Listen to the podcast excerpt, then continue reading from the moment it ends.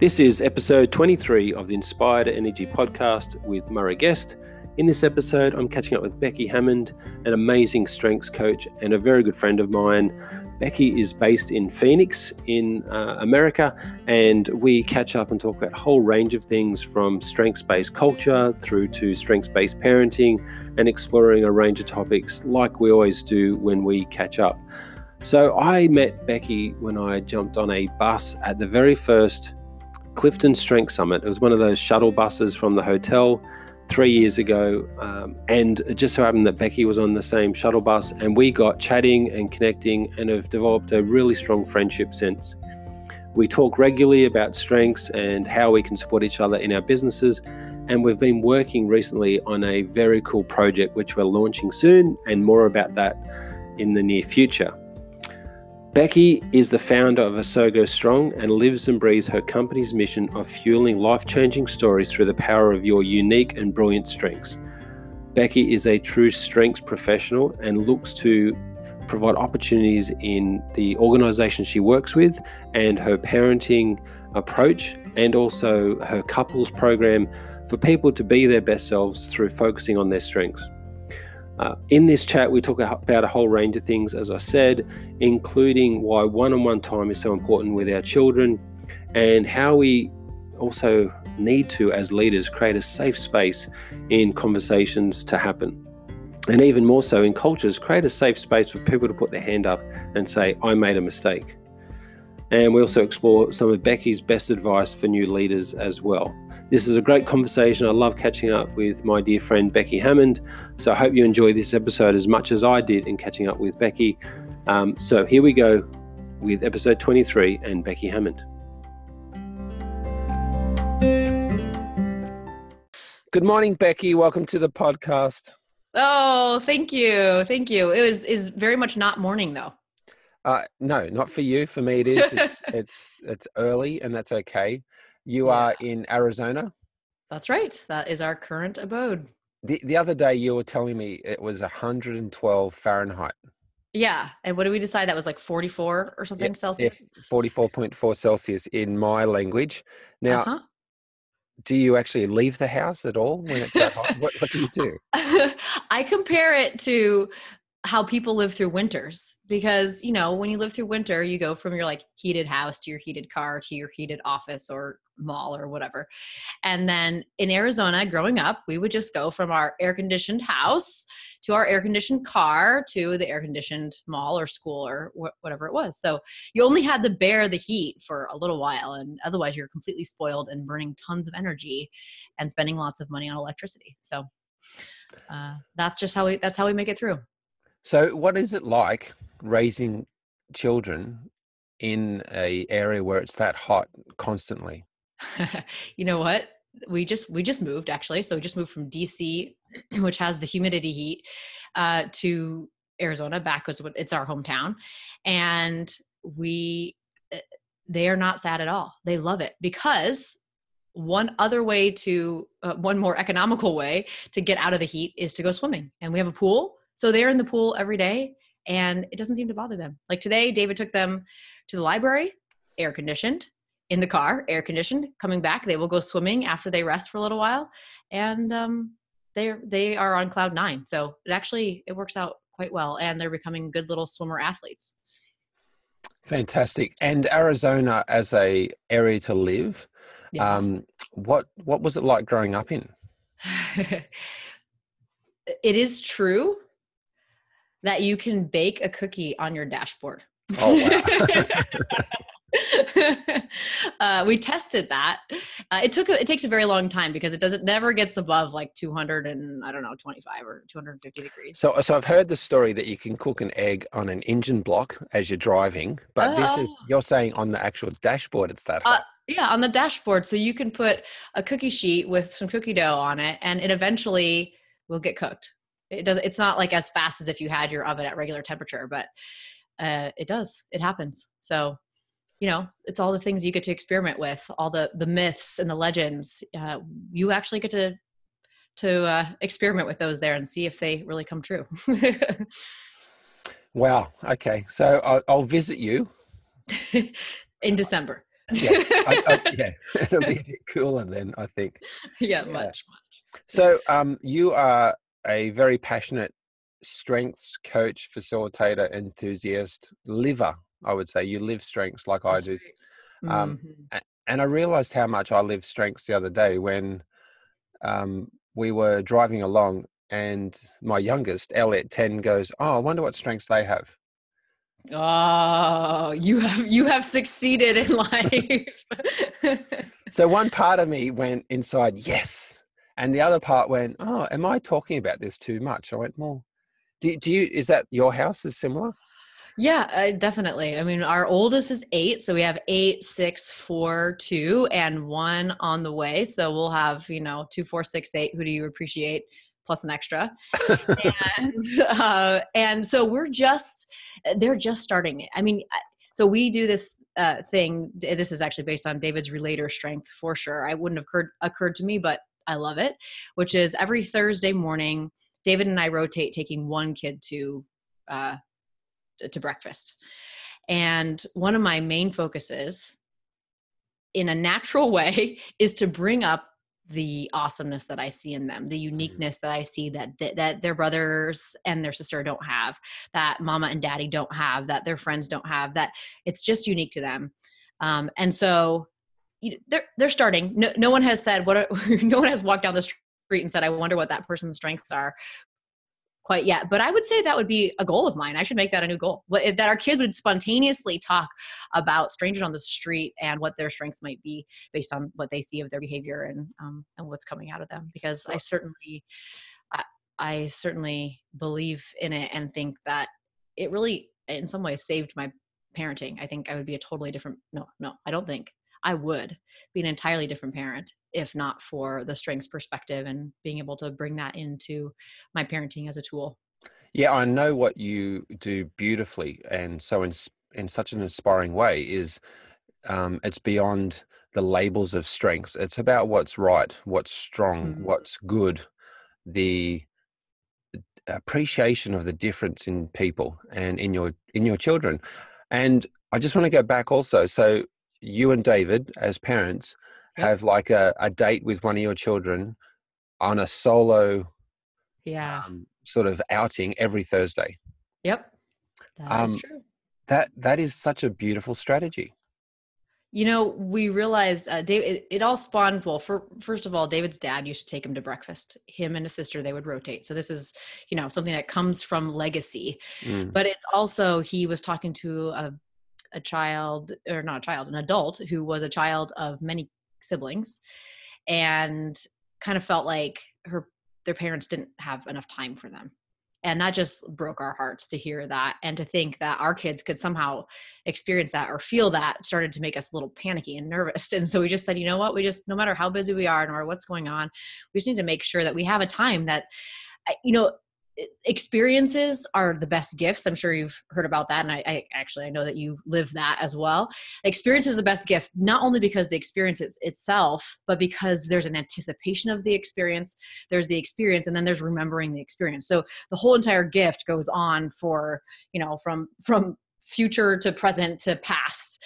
And um, what we've realized is that that that has happened even just with these breakfast dates. I mean, I just got back from a breakfast date yesterday with Tamer, and Cyrus is already talking about how it's his next, and he's thinking about where he wants to go with Daddy next week.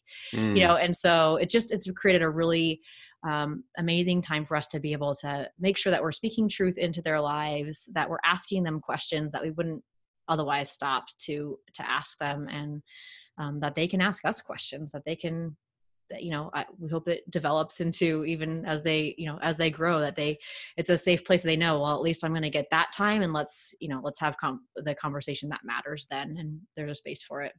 It's a shame they're not allowed to talk to you for the rest of the week. I mean exactly. Uh, I did recently learn that I, I don't like interruptions, and, and, not that I didn't know that, but I had permission to own that. Uh, I took the Kolbe assessment. Have you? Yeah, uh, yeah, that? yeah. Long, I took it some time ago, but um, yes, I do remember. Yeah, so it's about it's all about striving strengths. It's like not what you will and won't do, but what you um no no it's about what you it's not what you can and can't do it's what you will and won't do mm. and um anyway, one of the things I, don't know how it got to it, but it said you are going to be particularly disturbed by interruptions. So don't you know don't feel ashamed of having to put up a don't interrupt me sign. And i just looked at david and just broke into laughter because those those those have been some of our moments. Um, so no i do allow our kids to interrupt me and in fact they have forever permission to interrupt. I think i think that's what you do when you decide you're going to be a parent is oh that's right.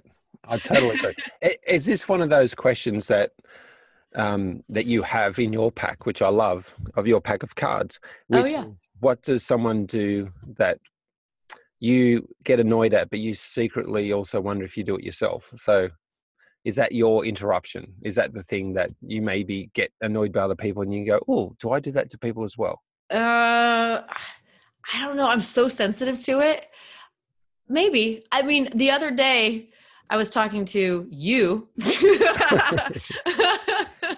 with another partner of ours, Lisa, and um, you mentioned that you haven't been able to get a word in edgewise. So perhaps maybe I do do that. Do that. I need to uh, bring some awareness to that a little bit more. I'm going to be thinking about that one.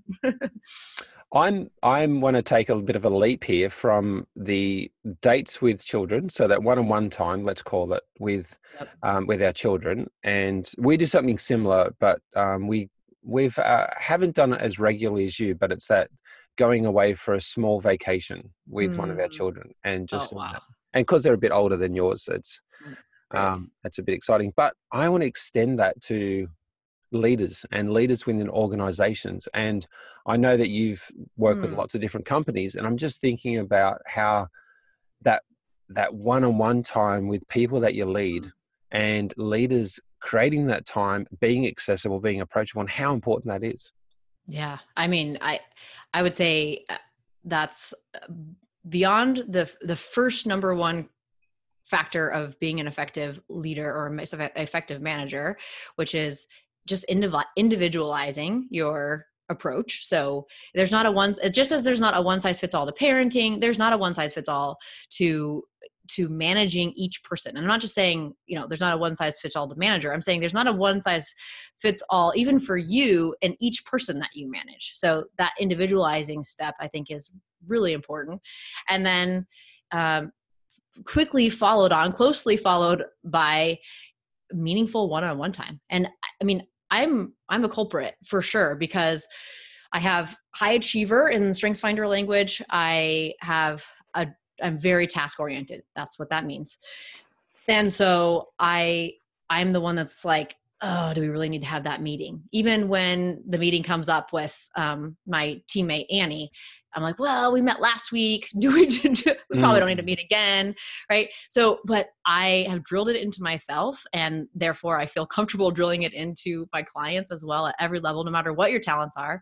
That that one-on-one time, it just, it's a, it it can become if we do it right a safe place for those conversations to happen that need to happen. Um, and if you're not having them regularly just like with our kids if you're not having them regularly then when it comes time to give uh, corrective feedback or you need to say ah that just didn't quite hit the mark you're not going to have what you need. You're not going to have the foundation that you need. They're not going to know that you appreciate them for the talents that they do bring, for the strengths that they do bring.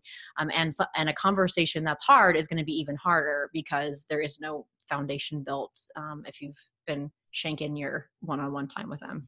Yeah, and and what I think about with that one-on-one time, there's the formal. Let's sit down. Let's catch up. How are you going on your work? But what about the one on one time, which is a cup of coffee and being very mm. present and connecting and and knowing what is going on in that person's life that you lead to to a degree of what is okay within the work environment, but right. that you are, as you said, building those relationships and building the foundation so that when it does um, maybe come sometimes to those tougher conversations, that there's a depth of the relationship there so that it's easy to have those conversations. Yeah, yeah, absolutely. I think um, when I was managing, I was I, my background's in healthcare marketing, and pretty quickly I had a team under me, and uh, some of our most valuable times were those times that I said, "Okay, I'm meeting you at Subway or whatever, and we're gonna we're gonna uh, let, let's let's just chat." And I always had, I mean, because I'm goal oriented, I always had something that I really wanted to make sure that we got through. But I reminded myself, and I had to, I mean, I had to basically put a system in place for the way I'm wired to say, you know, let's, let's talk first about how things are going with your fiance. And oh, yeah, remember your pipe broke three weeks ago. How did that turn out? And how is everything, how is everyone feeling about that? Um, and just eh, the power of that really, it, it helps it makes it so that then when tough time come tough times come uh, when I need something from them that's extra beyond what they usually do, we have a rapport built, um, and and it's not like just the strategic manipulation. It's a true care, you know, a true care for who they are, what they bring, and then understanding that we're not we're not siloed people. And I'm really I'm pretty passionate about that. That we are we are people who cannot separate our home lives from our work lives it both follow us into both places and so um, understanding and knowing that about the people that report to us the people that we have the privilege to lead um, just it paves a path for more productive work together um, because you trust each other and you're willing to to show up for each other mm. um, i totally agree with um, that separation doesn't exist you know mm. we're not robots are we no.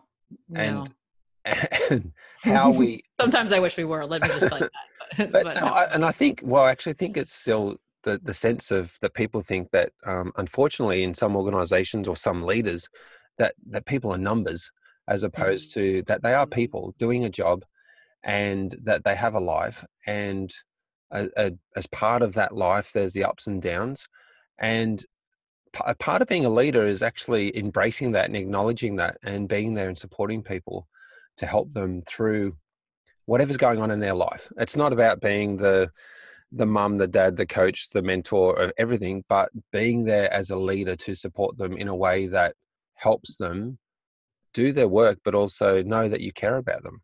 Yeah.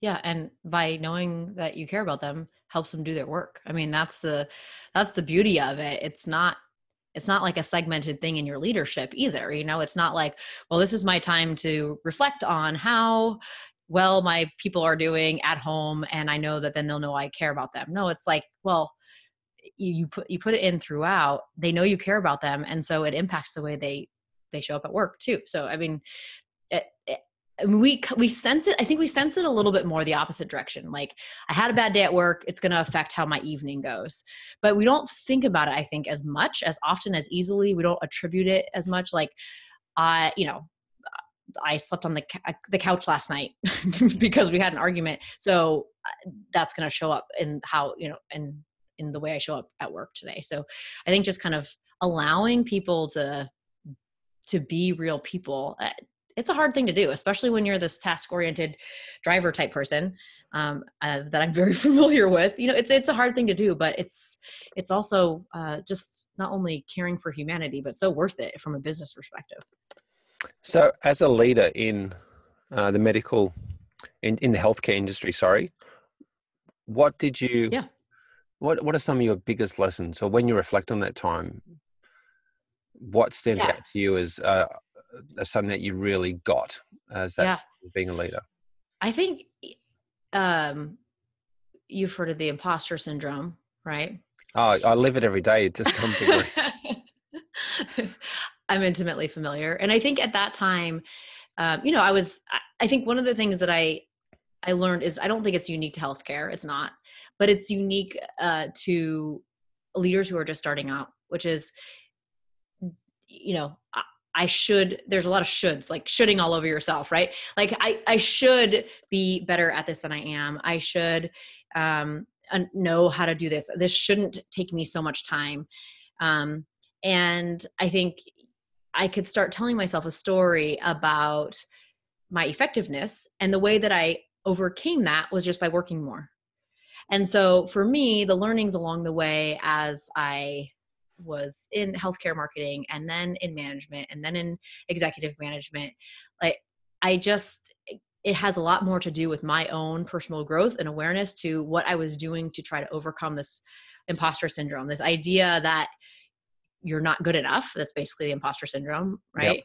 Yep. Um, and and knowing and combating that and knowing that that's it's not true it's just we uh, we're all on a place in our journey um, and we can reach out to get help we can um, give ourselves a little bit more grace and just in my particular situation just by working more isn't going to make you feel better I mean, I guess I suppose I thought it did, but looking back, it didn't do anything. It didn't accomplish anything. And as soon as I left, they changed everything anyway. So it was all waste. so did, did, you have that um, breakthrough moment whilst you were still in the role or um, since being in that role?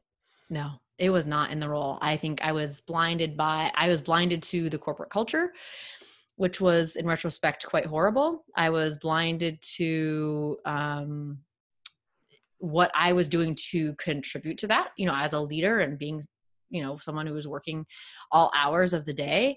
Um, and then uh, I also was only on the beginning. Uh, David and I were reflecting about this just yesterday, actually. At that point, was really only on the beginning of my true self awareness journey.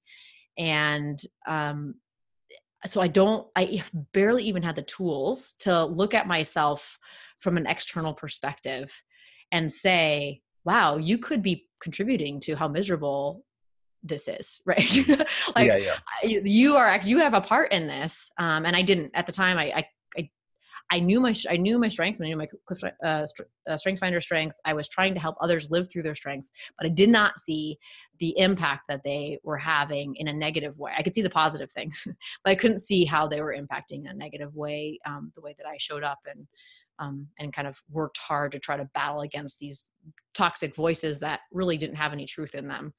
Um, but I thought they did.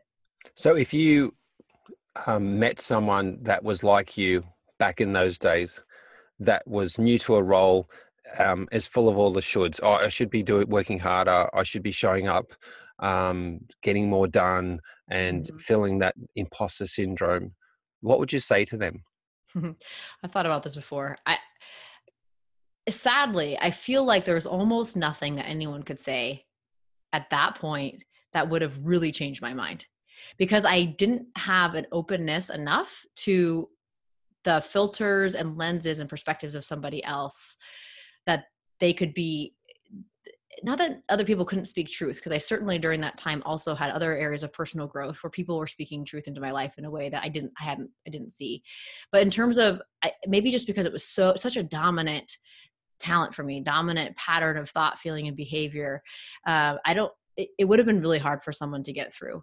Um, so i have thought about that before of what what would i say? What would i do? And i think the only thing that ended up helping me was um, really understanding and knowing who i was um, through what was right about me instead of what was wrong about me.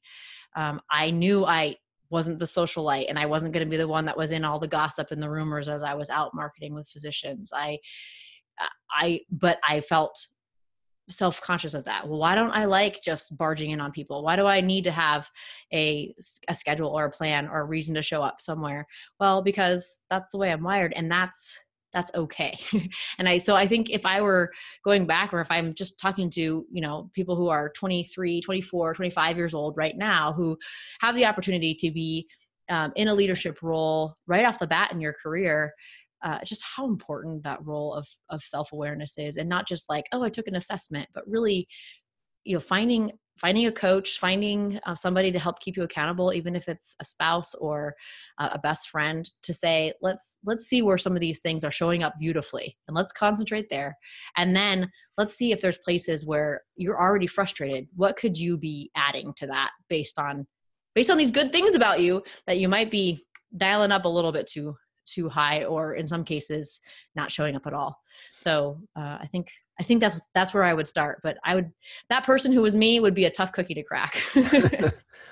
Need to put you on the dashboard. Exactly.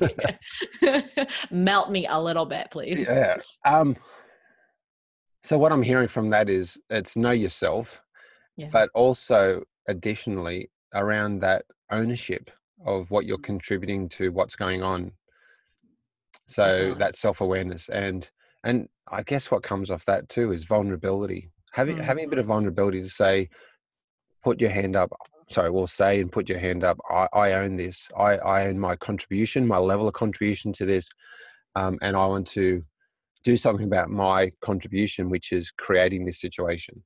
Yeah. Oh, absolutely. And that, I mean, that's that's a hard place to get to. Yeah. I mean, once you understand your strengths, it's it's it's hard to get to that place where you're saying, what story am I telling myself in my head? How have I contributed to that? What might I not be seeing that I need to ask about?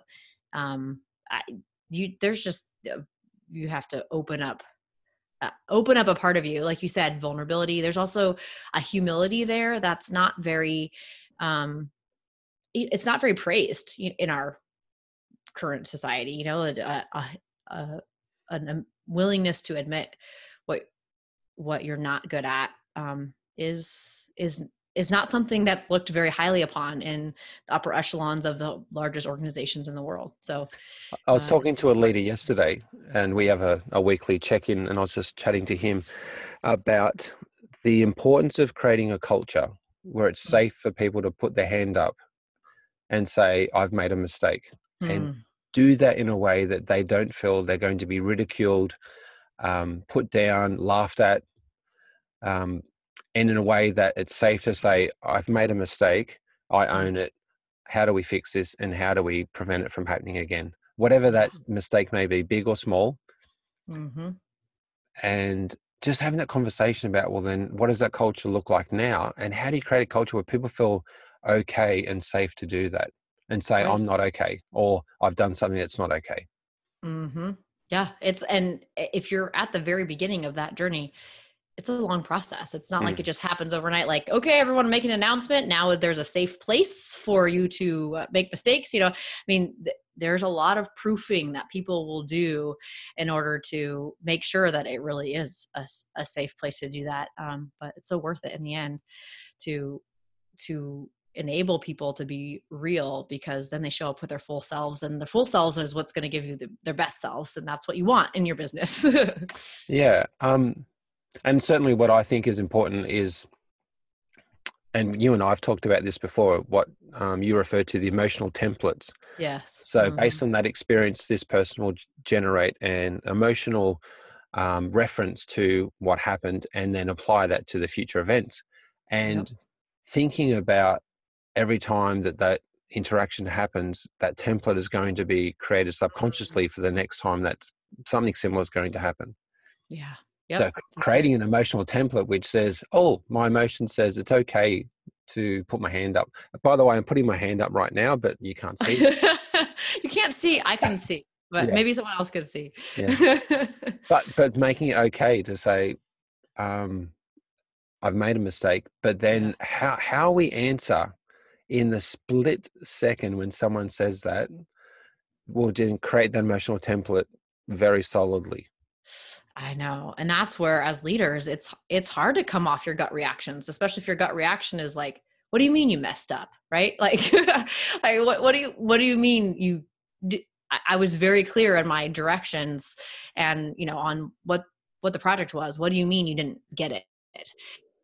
Um, and you, you, break down an emotional template a lot easier than you can rebuild it. And so, mm-hmm. uh, as a as a leader, just kind of taking that pause sometimes is one of the it's a very self-disciplined hard thing to do but it's also a fairly simple thing to teach yourself when you don't know what to say next or you're you know you can feel yourself starting to boil a little bit that your reaction is not going to be the one that's going to create a positive emotional template in the in the future and that's where again coming back to we are humans and we show up and then as a leader if you've shown up in a way which is a little more stressed fatigued distracted and you respond in a way that you're not proud of, it's then also owning that. Yep. Yeah. Yep. Absolutely. Um, uh, well, I, we say I say in parenting all the time, but it doesn't matter how many mistakes you make, as long as you ask for forgiveness every time. So just understanding and owning your part as a parent, or as a manager, or as a spouse, uh, it it makes all the difference in how you're going to show up with each other the next time that you have to engage on something. And I know that you have mentioned it a couple of times already, and it's something you're so passionate about. It's about you know turning everything around to what's the benefit, what's the what's right in this situation, what can we learn from this. Um, and you've brought that into um, the work with um, the clients that you facilitate, that you coach. What's one of the, the key messages that you try and get across when you run a, one of your workshops with teams around that? Yeah, you know, I mean, I think we've started, we've been hitting on it a little bit already, which is um, we can make our relationships easier, but it we have to start with what's with a perspective shift. So I, I usually say something to the effect of if you don't take anything else away today, I want you to get this perspective. Because yes, the language, the Clifton Strengths language is amazing. It's been life changing for me. But the it, it, it's all on the foundation of um, changing our perspective just from saying we are we are it's drilled into us from an early age that we are supposed to be well rounded you know we hold up the i uh there's uh, there was an award in our high school that was called Mr. and Mrs. Olympian or Mr. and Miss Olympian. Oh, and basically okay. it was the person who was involved in everything and did well in everything. I just got an emotional template straight away off that one. that, that's what I thought it meant. Yeah.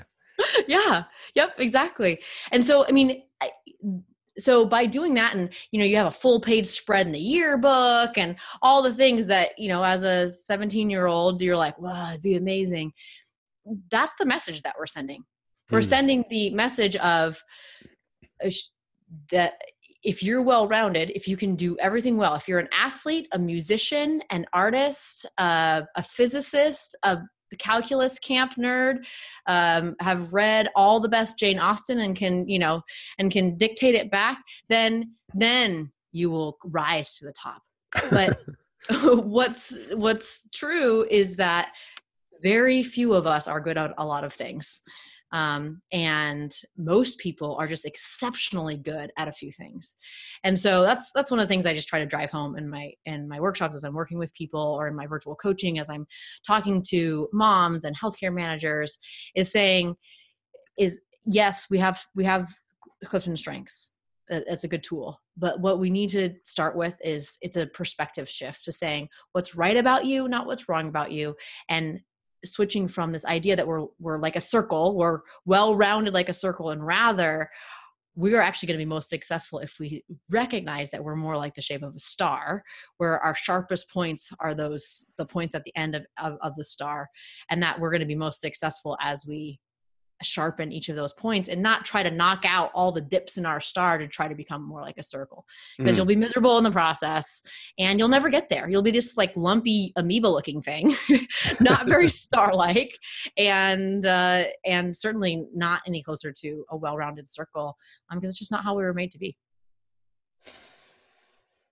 i love the link that you've um, talked us through through that example of bringing that self awareness to ourselves, and then what's the new perception that we can have about ourselves and have about others, and the benefit that then has to the relationships that we have, how that sort of comes around full circle. Yep, yep, absolutely. Um, I want to talk a bit about collaboration. Okay. Um, let's do it. Let's collaborate and, on that. Well, let, us collaborate on that. But I, I, I, think I need to quote the philosopher at this point, um, Vanilla Ice. Um, I was wondering where you're going with that. know, stop. Plato, Socrates. No, oh. no, no. Stop, collaborate, and listen. Uh huh. Sorry, I know that, someone very well who knows every word to that song. I, I, do with the right number of drinks. So it all comes flowing back, right? It does, it does. So collaboration is something which talks, sorry, gets talked about quite a lot in organizations. We need mm. people to collaborate more within teams, across teams. And um, I, I do hear it a lot. I'm sure you do. Yep. Yep. Absolutely. And what I also know is that you and I have, are currently collaborating on a project and um, very excited about. And I know that um, I'm proud of the way we've been collaborating. And I just wanted to take a moment to to share what and to explore what you think and what I think um, are key to successful collaborating partners and mm. partnerships. Yeah, let's do it. So it'll be like a, a mini coaching encouragement session. um, well, why do you think collaboration's hard? uh, because there's people involved. and they're two different people usually, unless you're collaborating with yourself, which I don't think counts. No, it doesn't. So, um, well, yeah, well, there's, people, there's people, people involved. And, yeah, and our, our, our, stars are different, right? Like the, the star metaphor, it's like your star has different points than my star. And so we're going to show up differently and see things differently. And so that just makes it more challenging. And then we've got all those stories and possibly uh, emotional templates and maybe some imposter syndrome all coming to the table as well. Right. As part of being people. Right. And then maybe there's the perception of what collaboration really is. Hmm. What do you mean by that? Well, I think maybe some people think collaboration means that we get together and you do all the work and I just come up with the ideas. But then I feel like, then you might feel like, sorry, that you're doing all the work. Right. And it doesn't feel fair. Right. So then maybe it's coming back to when we look at those stars and those stars inside of us, which are our strengths, how do we really collaborate from a strengths perspective so people get to use what makes them unique and what they bring to that partnership? Yeah. I mean, I think, isn't that one of our biggest questions that we get? And actually, people see the tool, they'll see a strengths team map, um, and they'll say, oh, like, uh, how do I actually use this information to collaborate better, to communicate better? Um, because they, they, there's like an intuitive I see it all out there in front of me now, like I never did before. But like, but, how? How do we actually do it? Um, and I think that's that how question is the if you can get to the bottom of that is the success of your collaboration or not. I actually a year ago was working with a team, and the leader of this team had the team strengths grid, top five strengths of his team, and he lays that out in front of me. He said, "So Murray, now, tell me what work my team should be doing. yep, it's common, right?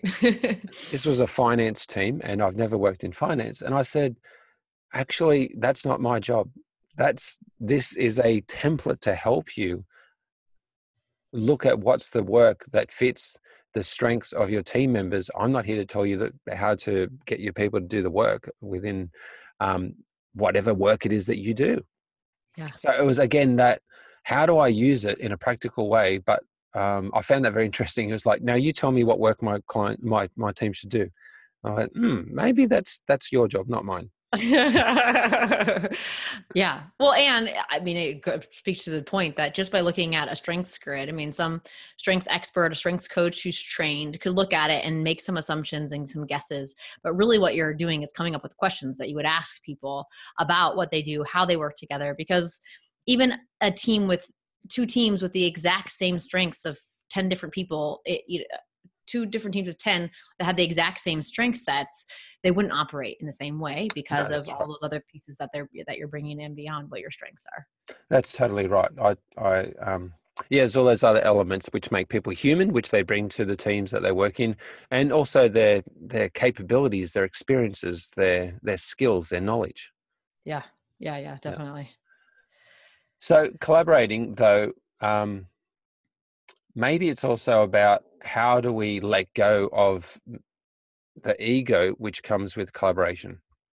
Yeah, yeah. I think I that to me is a when you say collaboration, one of the books that comes to my mind is a Gallup um, organization press a Gallup press book, and it's called uh, Power of Two, and it was probably it's actually probably my favorite um, Gallup press book because I feel like it had just it speaks to the struggle, but then also the power well power see it's in the name. Mm-hmm. the the power of what it what it's like when you truly can figure out how to work together.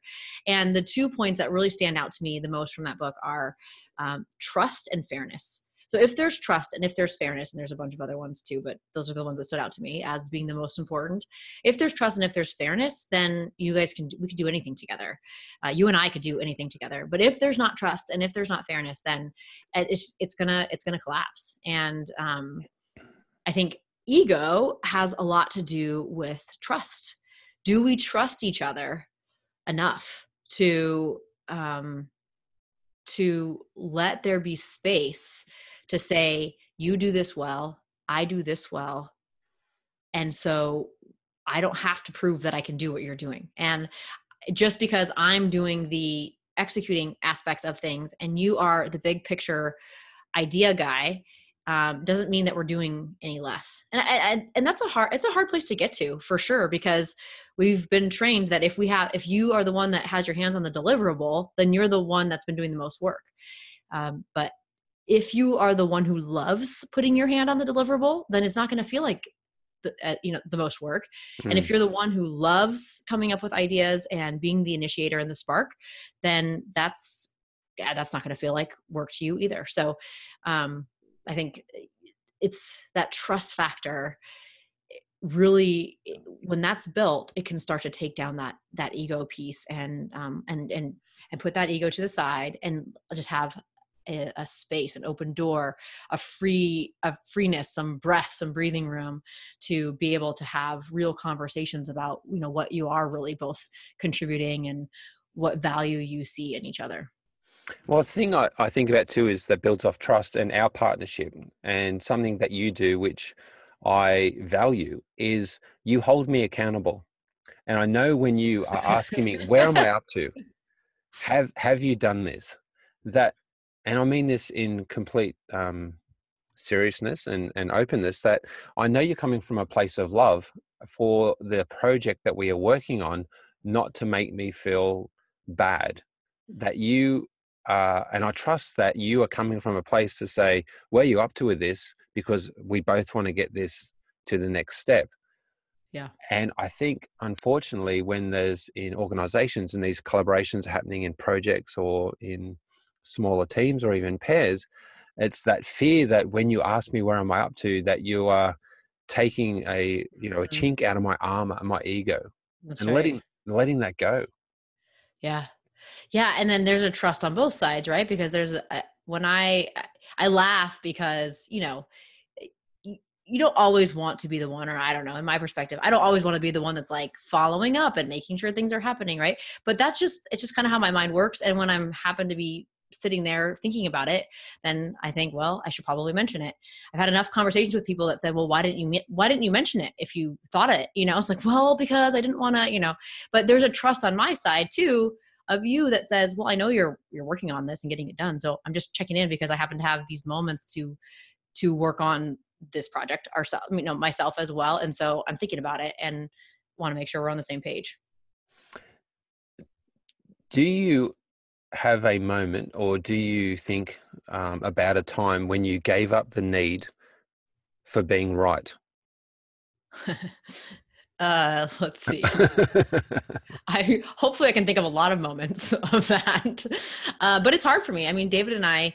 Um, that's a piece where we both have high belief um, in the strengths finder language and so that can be a sticking point for us when we both think that we're right about something um, or especially not when we think but when we feel when we feel mm. that we're right about something yeah. um, then it can be a hard a hard time to a hard thing to give up. And so um you know i i think in any collaboration there are it's i guess it's a, a give and take. I mean i know it's a give and take. I guess that's that's what you're getting at right? It's like wh- where do you give and where do you take? And yeah. um you know, I mean, I think probably this video is a good example, our our overview video, which is awesome, by the way, and it keeps being more awesome. Um, which is like, oh, this is so cool. This video is awesome. It looks great. And then, you know, you step in and say, yeah, but it doesn't have this feel. And what do you think about that? And I think, I mean, that's that's the beauty of true collaboration because we can get on the phone and say, this is this is my heart behind my comments and this is our this is what we're both trying to achieve and we can just make it make it right and not just make it right but make it better you know? I mean that's mm. what that's the thing that is just inspiring to me to see all the different iterations of not just this but of each collaboration they lead to something that's better than i could have ever created on my own. Yeah if you're in a collaboration partnership and you're trying to force your ideas on everyone else you're not really collaborating are you? No no, but people think they are. It, it, it's it's not. Um, but the, the whole the whole notion of giving up the need for being right, I I'll again be be open and say that's something which I flow with up and down all around at different times because it's not like hey I'm I've given up that need. I feel that need very much. Sometimes, and other times, I'll let it go. But mm-hmm. I think when you hold on to your your need so strongly without that flexibility, that leads to you know challenges not just in collaborating but in any relationship. Yeah, in every, in every relationship. I mean, that's part of this mantra that I speak about making relationships easier through your strengths because you start to understand what needs people do bring into in, into the relationship that you don't have and that you have these other needs and so how are you getting these these needs met and sometimes it's a matter of putting the need a little bit to the side like you're saying. And sometimes it's a matter of me understanding as a collaborator what the needs of the person i'm collaborating with are. Um, i know that's very true. David and i work a lot together. We're a, a, a married couple working together in an entrepreneurial business and um, you know me I, am he will tell you i'm a work in progress but me understanding that he has specific needs and we've been able to define those really well because we understand who we are through our clifton strengths so he has specific needs to have deep meaningful one-on-one conversations he has uh, deep needs to be able to dream big and think big and think strategically. He has needs to be able to be in charge of something, which is hard when this is a business that I started. So how do we have? How do we create um, a a segment of the org- of the organization that he can really be in charge of and that he can just that he can just do because that's important to him via, his self assurance strength. Um, and you know context he needs history and he needs the freedom to ask questions so all these things that i now know are needs of him of his uh, to be a really true successful collaboration even between husband and wife working in a business mm-hmm. or husband and wife eh, eh, their relationship everyday relationship um, have to not only be aware of them but be willing to sometimes put our own needs aside to um, to meet the needs of the other person knowing that the, that we're going to get a better product or um, have a a better dinner date night because we uh, are put the needs aside um, our needs aside and and stepped in to meet the needs of the other person. What has strengths, excuse me, what has strengths meant for you as a parent? Yeah, uh, it's meant everything. I think I referenced or alluded to at the beginning. I, I would be an entirely different parent if it weren't for the strengths perspective. And what I mean by that is, um, I my tendency is natural tendency is towards uh, winning towards perfectionism. And those have uh, especially perfectionism have been things that i have battled my entire life. Um, i didn't know i was battling them for many years. So what that means is i just let it rule. I let that perfectionism rule my excellence rule the things that i I was good at or decided to do or decided not to do because I thought I might not actually be perfect at that. Um, and so the strengths perspective came into our lives, let's say, let's see, about maybe three or four years before we started having kids. Mm-hmm. And I think what it did was it allowed me to start stripping that need to be perfect away, which allowed me to then be a parent that doesn't require perfection and that isn't saying everyone needs to do and be exactly what my lens of the world is. Um, and so I, I just i'm i'm so grateful that that is a perspective that i got from from before we started so that i can you know i'll mess our kids up but not in that way. It'll be some other way I love how when you refer to your your strengths, you talk about the silent number six competition, and it's coming out there. And for me, that's maximizer. Maximizer is not in mm. my in my top five, but um, I do remember my daughter, who's now 21, when she was in primary school, bringing home her homework. This is pre the strengths lens in my world, and I'd say, "Oh yes, but what about that little bit right there?" Mm. And what about that bit there? And what about this bit here? And and Tammy would give me some good feedback, which is uh, you haven't even acknowledged where the homework is at that she's done it or what she's achieved or, or anything. It's straight to to make it even better. Yeah. Which can feel like criticism, even oh, though very much was. Yeah, yeah, yeah, yeah. And so, and how I could start to be aware I was doing that and bringing this spotlight onto the way I was showing up and actually just managing that a bit better for a better, you know, what I'd say more productive parenting. Yeah. Yep. Uh, yep. Absolutely. That's uh, it's that awareness for me has been uh, I, I, like I said, it's been life changing. It's been huge. It's been um, something that my kids don't know to be grateful for, but but I know to be grateful for it, and um, certainly David does. I mean, he sees how I re- react and interact with the kids in a way that I just wouldn't have had access to, but for really changing that perspective. Mm. Um, and I love when I'm working with a team or some leaders, and they are integrating strengths at home for me, mm. and not not just in a tokenistic way, but they're actually thinking yep. about this approach to the relationships and the people in their lives from uh, what's right with them, um, what do they bring, what's strong with them, like you do.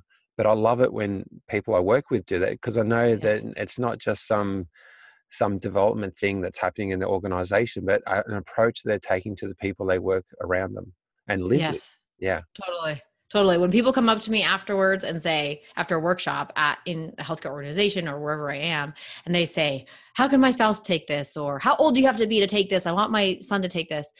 Um, then I know that I've really gotten through. It's like my it's one of my litmus tests for success. If no one comes up to me afterwards and asks me that, then I know that um, that something didn't stick as well as I would have wanted it to. But um, I would say so far, without fail, at least one person has come up and said, "Let's help to help me figure out how to do this with people that matter most to me." And that that just um, you know that makes my heart sing because that's where it all started with me and i know that that's where it can really have the most impact because they're the people you know the, bo- the best and care about the most but also tend to treat the worst. So uh, there's a lot of room for room for impact there. Yeah. So, what I'll make sure in the um, show notes that there are some links to some of the different uh, strengths assessments that people can take, uh, yeah. depending on their age groups, and um, because they they are designed for those different age ranges to help people understand their strengths based on the questions of how they might see the world at the moment. So that right. uh, can be very powerful from the Strengths Quest and Strengths Explorer as well. Um, Becky, it has been absolutely awesome catching up with you and having you on my podcast. Thank you. I want to ask you, what is your definition of inspired energy? Hmm. I'm glad you let me think about this because intellection number nine, I like to think about things and I do my best thinking while I'm writing. Um, and so when I think about things that are inspired, I just think that there's things that are other other realmly like they are things that come from another realm. They're not from you know the the office floor or the ceiling fan. They are they come from somewhere else and it's much just so much deeper and bigger even just than you as an individual. Um so i would say that inspired energy would be a flow that exists by way of of a deeper connection to your own spirit the spirit of god and um, and then what you are able to kind of step back and step out of the way and let flow through you. So that's inspired energy to me. Oh that is beautiful. I feel that thank you for sharing that um, i also want to acknowledge you for um, your your friendship and the inspired energy you bring to every interaction we have i've known you for um, over four years and um, I value your perspective you bring to our conversations and the true way that you actually live what a strengths based approach is about. That not just about rattling off 34 themes of strength, but you really think about what's right in other people and how you can really embrace and encourage that. And um, that inspires me to do that more in my life as well and you are an all round in a good way. not the like Miss Olympian kind of way. not not in the the sort of blob without a skeleton type way. Um, I mean in a all round in so many different areas. Um, awesome person, and um, you're so full of love, and I I feel so appreciating, so full of appreciation for our friendship. So thank you. Mm, thanks, Murray. Appreciate that. That that fills me up today. So, if people want to follow you and the awesome stuff that you do, um, where's the best place to find you? two places I, am everywhere i'm everywhere you want to be but two places i would love for you to come and connect with me and start building community with me is um, on instagram and my handle there is isogo strong so that's i-s-o-g-o S T R O N G, Isogo Strong on Instagram. And then my website's the same way, isogostrong.com. So you can come and find out more there. I love um, producing stuff that people can use. So there's lots of resources over there. And um, I write a lot. And so there's some good stories when you feel like being inspired by um, what you are or not are, are or are not doing through your strengths. You'll be able to see what other people are doing and be inspired by that. And Becky has Isogo TV, which you can access on a website, which is a awesome um, resource for a whole range of things around strengths, and also a program to help couples embrace their strengths and how they actually strengthen their relationship through their strengths. Yep, yep, that's one of my virtual um, coaching offerings, and so would love to chat more with you about that. Um, whoever's out there listening and uh, and is thinking about what this looks like in relationship because you know we say make relationships easier. We're not just talking about work. We're talking about um, all those important relationships out there. Um, like we said we're not siloed. So we'd love to chat with you about that. Yeah fantastic. So check that out. And if you got anything out of this episode please tag becky and myself and share it on social media. And also use the hashtag inspired energy becky again thanks so much for your time. I'll talk to you again soon. Have an awesome rest of the day all right. Thanks so much, Murray. Everyone else, have an inspiring day. Go forth and um, inspire people and think about what is right with those people you interact with. Till next time.